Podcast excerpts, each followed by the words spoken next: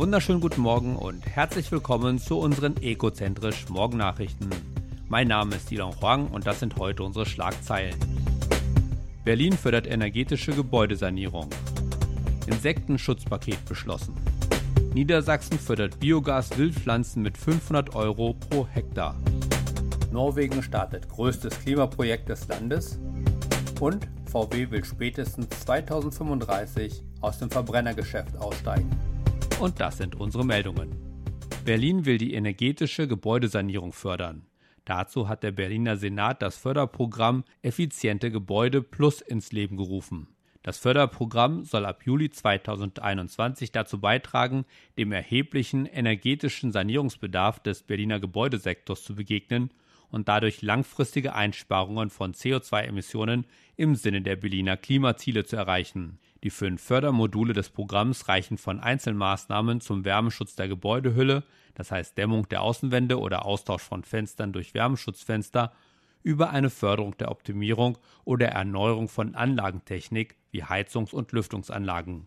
Darüber hinaus ist ein Fördermodul digitaler Systeme zur energetischen Betriebs- und Verbrauchsoptimierung vorgesehen. Eine Förderung für entsprechende Maßnahmen wird grundsätzlich privaten Eigentümern und Eigentümerinnen von Wohn- wie Nichtwohngebäuden gleichermaßen zur Verfügung stehen. Die Insekten sollen in Deutschland mehr geschützt werden. Dazu haben der Bundestag und Bundesrat ein umfassendes Maßnahmenpaket für den Insektenschutz beschlossen.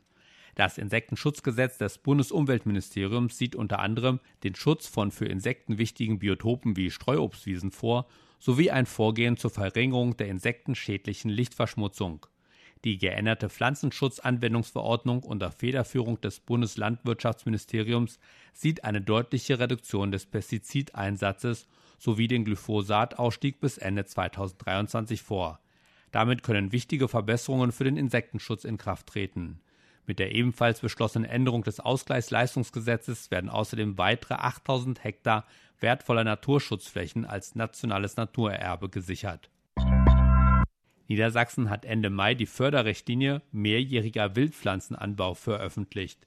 Die maximal förderfähige Fläche beträgt in Niedersachsen 2000 Hektar, pro Betrieb liegt sie bei mindestens einem und maximal 10 Hektar. Es können nur Neueinsaaten gefördert werden. Der Verpflichtungszeitraum beginnt mit dem Jahr der Aussaat und beträgt drei Jahre. Der Antragsteller muss die Verwertung des Erdguts in einer Biogasanlage nachweisen. Die Saatgutmischung muss 15 Pflanzenarten aus einer vorgegebenen Liste enthalten und ist ausschließlich aus zertifiziertem Saatgut gesicherter deutscher Herkunft zusammenzustellen. Die Hersteller des Saatgutes müssen entweder über das VWW Regiosaten-Zertifikat oder über das Regio-Zert-Zertifikat verfügen. Die Antragsunterlagen sollen in Kürze auf der Seite der Landwirtschaftskammer Niedersachsen zur Verfügung stehen.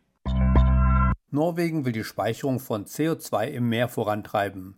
Dazu startet das Land sein bisher größtes Klimaprojekt, dessen Kosten sich die Regierung und die Industrie teilen. 1,7 Milliarden Euro will Norwegen in die Abscheidung, den Transport und die Speicherung kurz CCS von CO2 investieren. Im Rahmen dieses Projektes soll die norwegische Zementfirma Norcem das Kohlendioxid abscheiden das dann in einer Tiefe von etwa 2600 Meter unter dem Meeresboden entgelagert werden soll.